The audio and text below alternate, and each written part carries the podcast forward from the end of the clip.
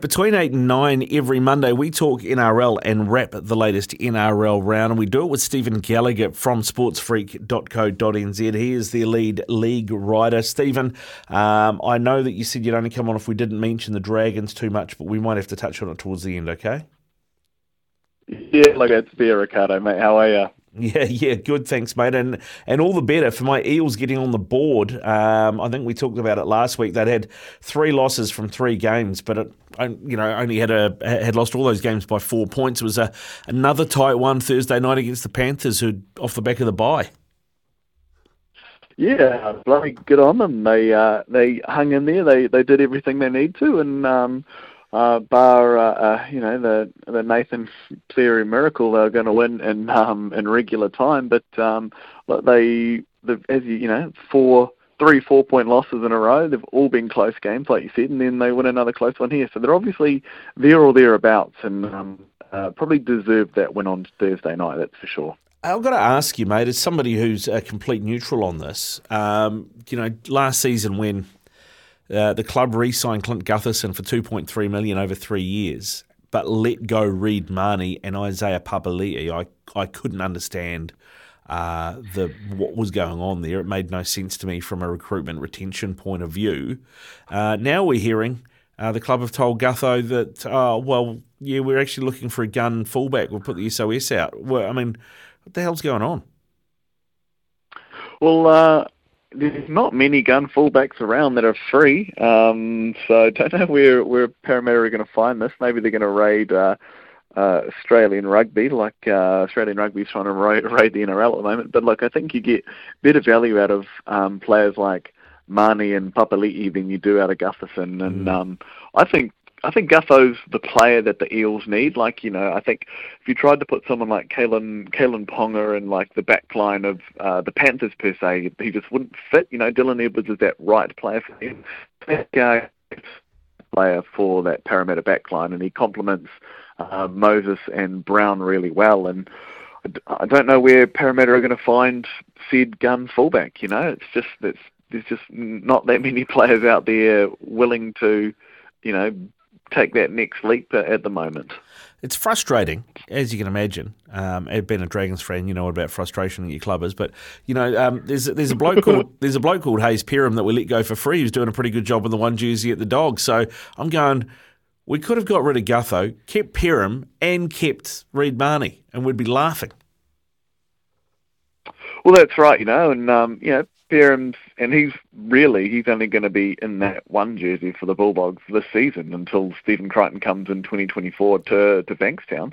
So yeah, 100% right. Like I think there's a lot more upside in, in Reed Mahoney, and he's got about you know 10 more years left in his NRL career, whereas um, you know, the current uh, Eels hooker, the, the man from uh, England, Josh Hodgson, has only probably got maybe maybe two max. So, you know, and we've seen just how important um, uh, a nine is. But I also thought um, the the best player on debut on on Thursday night with the best last name in the NRL, Mr. Hands. Um, what a great name for a for a rookie number nine. What a yeah, what a what a great name. It's a, it's only a pity that Jazz Tevaga's parents weren't his parents. because you imagine it, Jazz Hands? yeah, well, you know, Jazz's hands have let him down for a, for a long time, so that probably wouldn't be quite fitting. maybe not, maybe not. All right, so the Eels get the win over the uh, Premiers 17-16 Thursday night. Friday night, uh, the Storm got up 24-12 over the Tigers. Uh, boy, uh, I, I thought the Tigers this season might actually uh, upset a few. I thought they had a decent spine, but that is still coming together, and it's not coming together particularly quickly.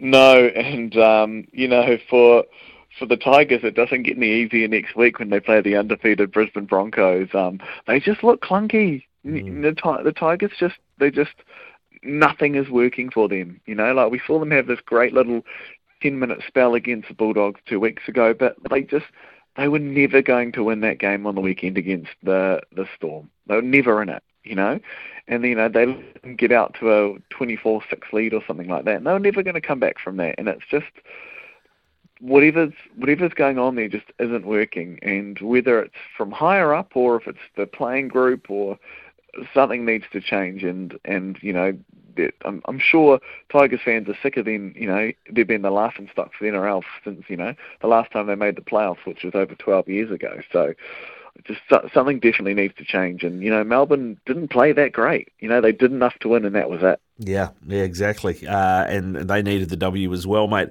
Uh, the Dolphins Broncos, the game everybody was looking forward to, d- it did not disappoint. Although um, I think we missed Felise Kaufusi ironing someone out, didn't we? I'm still, I'm still unsure how he managed to get a four week ban. To be honest.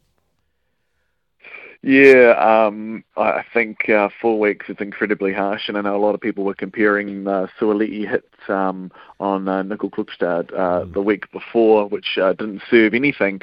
Um, but yeah, this was a great game. Uh, you know, it was literally the Dolphins could have stole it right at the end there if it wasn't for uh, Kotoni Staggs running 100 metres and sealing the game. But um, I know this is the first of um, a big rivalry to come for these two. Um, you know, there's two two team town now in Brisbane with uh, the Redcliffe Dolphins, or the Dolphins as they're being called, um, joining them up there. But it was great that the the crowd was just electric the whole night. Um, you know, that both sides were so so good. You know, even though that the the Dolphins had a couple of late outs and a um and a couple of injury concerns, and obviously Sean O'Sullivan's missing now for the next 12 weeks with a pec injury, and mm-hmm. that's going to add a little bit more pressure on them. But um, great game. I'm really enjoying watching this young Brisbane side play. Uh, what about the Cowboys Titans? Uh, I mean, this Titans side have got more about them this season, probably more of what we thought we were going to see last season with Holbrook in charge. Uh, and they did lead this game at halftime, but couldn't get it done.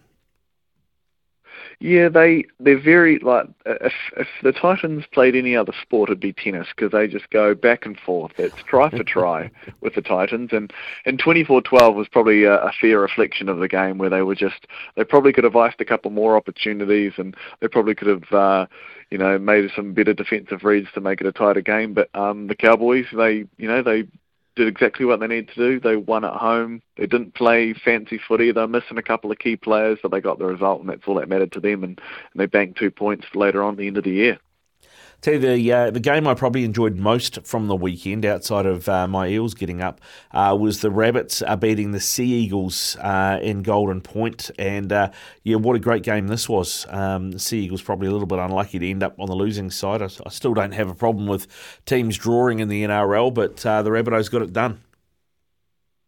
Yeah, I'd like to see maybe one point if you if you make it into Golden Point, mm. um, sort of like the the ice hockey when they go into into a you know uh, extra time and, uh, and a penalty in a, in a shootout. That's sort of you get one point, and then the other team gets the other point for the win. But um, look, Manly it showed that they're going to be a real competitor this year, and I thought, um, despite the fact that the South Sydney were missing so many key forwards through the middle, they hung in there. It was such a tight game, you know, 12 all for you know 80 minutes, and and you know, and that was only courtesy of. Uh, uh, a Daly Cherry Evans intercept that sort of, you know, was the only really reason that you know, Manly were, you know, getting to 12 points anyway, and they didn't score any second half points.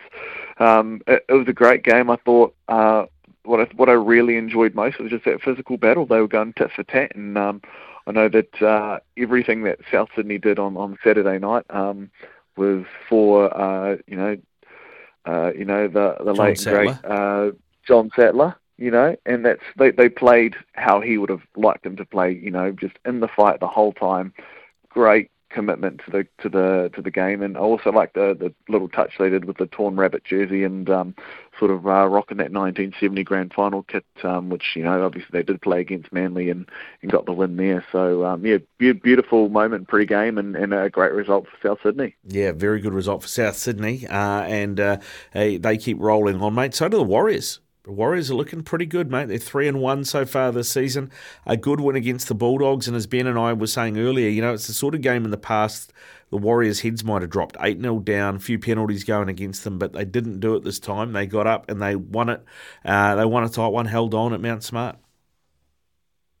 Yeah, and I think you know they've they've conceded early in every single game they've played this year. So they've obviously starting a little bit slow, but they're finishing stronger, and that's something we don't really see from the Warriors. And I think um, what really was um, what summed that game up is, you know, when Addo Carr went uh, 80 metres off the scrum just after what could have been um, you know, a Warriors try at the other end. They conceded, and then we think, you know, sure, everyone in the 18,000 people at Mount Smart were thinking, oh, well, here we go, heads are going to go down. But they fought back. Johnson played outstanding. I've been one of his biggest critics over the last 18 months, and he's playing fantastic this year, and he definitely deserves to um, be leading this Warriors side round. And well, I, I think we're the real deal, and I loved. Um, uh, the sign I saw saying that we got the right uh, Panthers assistant coach. So um, battle of battle of the assistant coaches there with Ciraldo and Webster going head to head. But um, look, the Warriors really impressed me. I think you know they're they're looking pretty good. They play Cronulla this week, and um, you know if, they get close and if they stay in that grind, they, they're going to be more than able to win that game. And um, I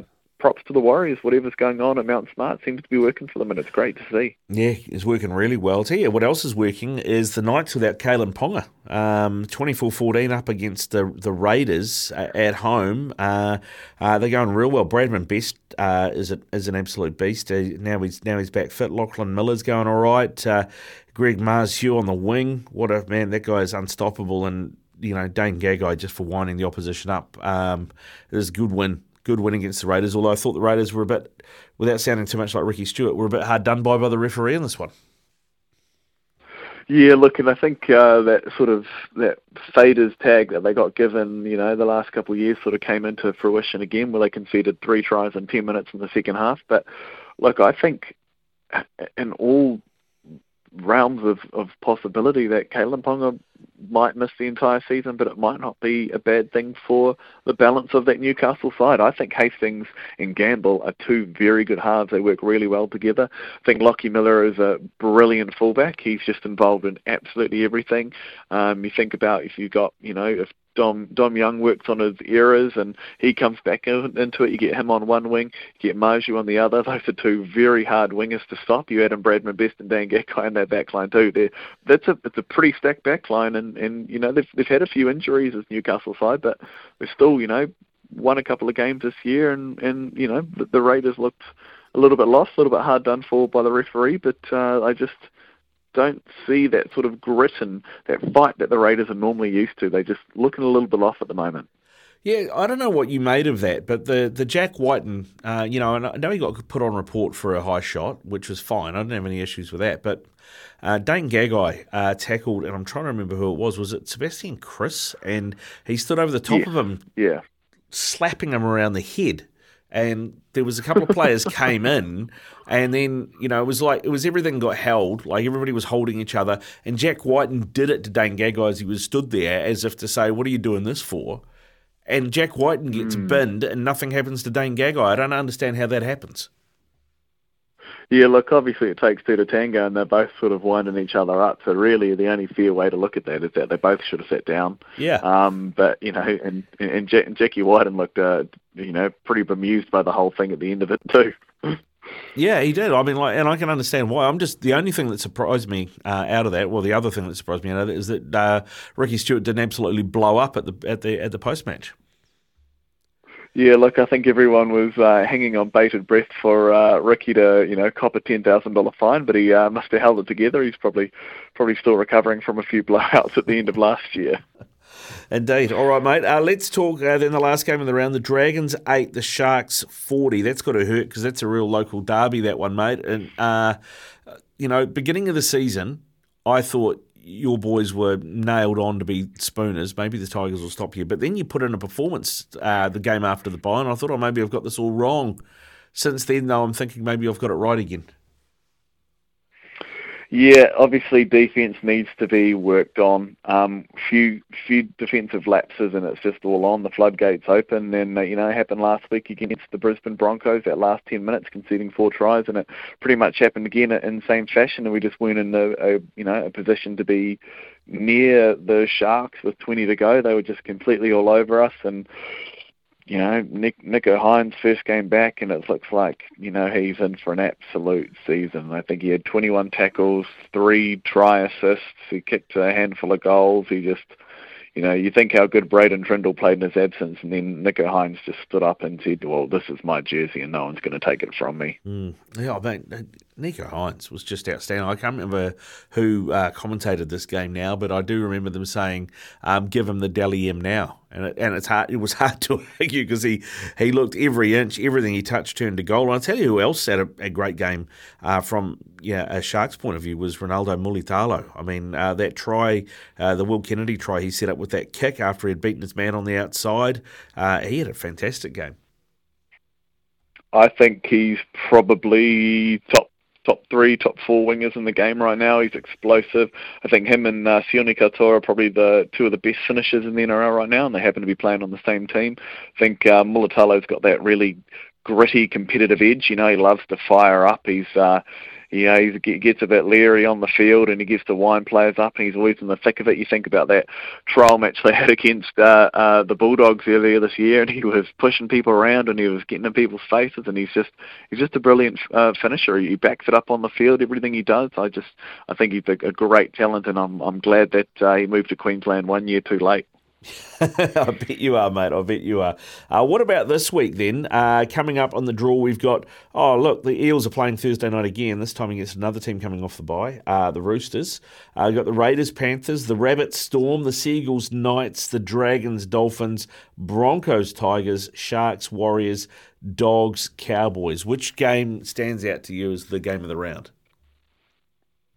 Honestly, I I think there's potential for Rabbitoh Storm to be uh, game of the round, but I'm I'm really looking forward to that uh, that first Sunday night Sunday game that that Sharks Warriors mm. um, at Shark Park, two teams that are playing really good footy. I think uh, Sharks are very good at blowing teams away, and the Warriors have been able to hang in there. And I think if you know the the Warriors can grind that Cronulla Sharks side out, then they might come away from this game with a win. I don't I don't see it to be very high scoring. I think uh, the Warriors have kept uh, their opponents to less than 20 in, in every single game this year. So uh, I just think the Warriors will have a bit of confidence. They'll have a couple more players back from injury this week, and um, I think they'll be right up for it. They've got they've got the belief, and I think Cronulla have got the belief too. So it's two really good, informed teams going head to head, and um, you know should, should be a thriller on Sunday.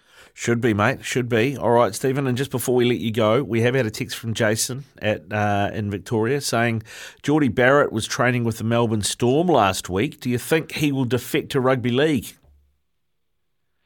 Oh, I would love that. Mainly just to wind up all the Union fans here in New Zealand. Um, but I, I, well, Jordie Barrett has uh, uh, an unfathomable high ceiling of talent, and it didn't matter if he went to rugby league or AFL, he would excel. I have no doubts about that. I think Jordie Barrett would be a great fullback in the NRL. I was going to ask you where you'd play him because he's he's got the build and the size. He could play as an edge forward as well, and he, you know, he's got the hands and the skill set to probably play six as well. Yeah, he honestly, I would. You could have him anywhere one to thirteen. I think you know he's got that physicality where you can play him on the edge. You can play him at thirteen through the middle in like an Isaah Yeo type mold. He's easily could be in the halves. He's got that sort of silky ball play. Um, great under the high ball. Yeah, he's just an all-round athlete, and he's probably one of the best All Blacks we've in a long time. And I think if um, if he wanted to, I mean, obviously the money's in Union, but if he wanted to give, you know, after the World Cup this year, if he wanted to go over to rugby league and try his hand, I think um, there'd be 17 teams lining up to get a signature. Yeah, well, just like another hurricane, eh? The one from Huntly play anywhere. That's it. You know, Lance Hohaia was an absolute beast. I think the only difference is there's about two foot in difference of height between uh, Jordie Barrett and Lance Hohaia. Uh, I think you're right, mate. I think you're bang on. Hey, Stephen, thanks very much for your chat tonight. Always good to catch up and talk rugby league with you. Go well, brother. Awesome, mate. Have a good week, Ricardo. Yeah, you too. Stephen Gallagher there with us from sportsfreak.co.nz. It is